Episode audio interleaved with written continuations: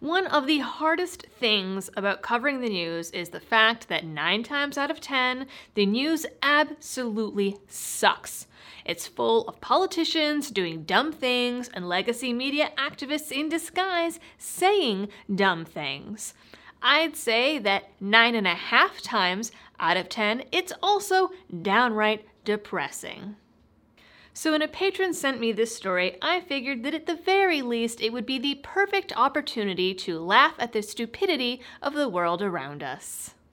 You talk to any gun owner, and a popular theme will often be that if you don't know anything about a subject, you probably shouldn't be attempting to legislate it. But I, I, read the, I read the legislation. I'm sorry, I read the legislation and it said that it would regulate barrel shrouds. What's a barrel shroud, and why should we regulate that?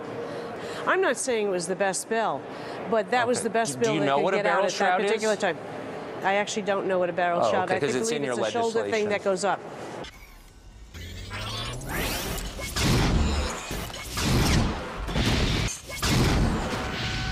Today's story is proof of that.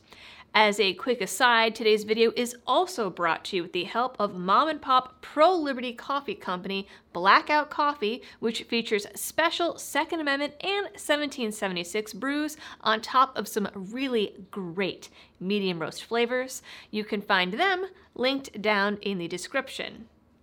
Over the weekend, California Assemblyman David Chiu was out for a walk and found a no good, very bad, disturbing thing on the sidewalk. He was so disturbed by his find, in fact, that he took a picture and posted it to Twitter in this now deleted tweet.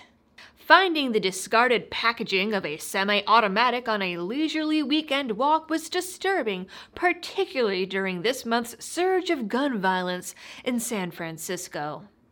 Except David proved that not only does he know nothing about guns and the Second Amendment, he also apparently can't read. Because right under the word Glock, the packaging clearly reads that it's for a CO2 powered BB gun.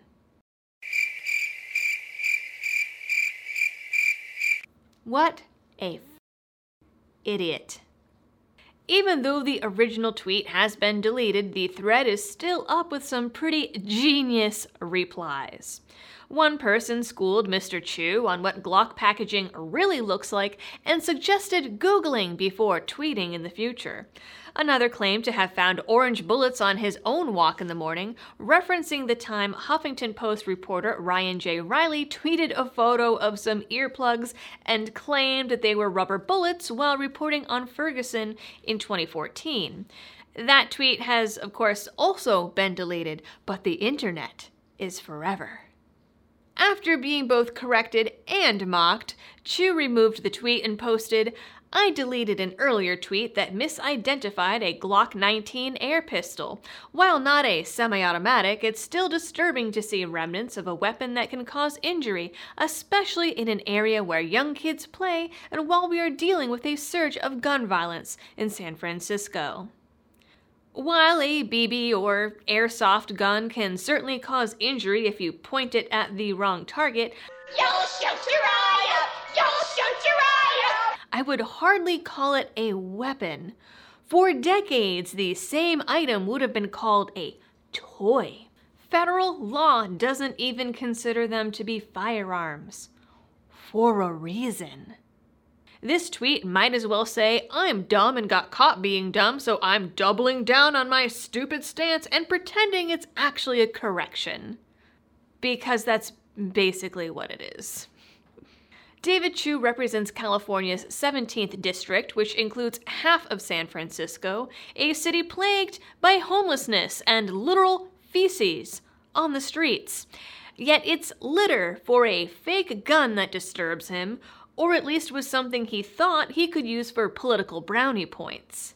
That man is a brownie hound. Chiu's biggest claim to fame during his political tenure was Assembly Bill 2847, a bill requiring ammo to be microstamped. Despite being signed into law in 2020 by the equally clueless Gavin Newsom, the bill hasn't actually gone into effect because it's currently not technologically possible. which is even more proof that Chiu has been wasting taxpayer dollars creating bills for things he doesn't understand.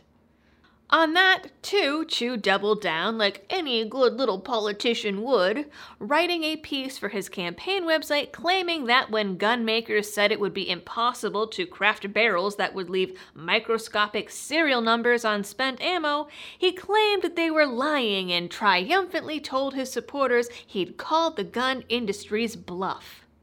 California is the only state with a micro stamping law, and in one way, the law has been successful.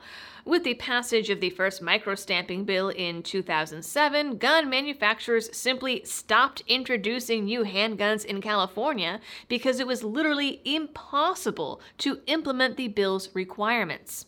While that obviously did nothing to stop gun violence, it certainly put limits on lawful gun ownership, which we all know is the ultimate goal.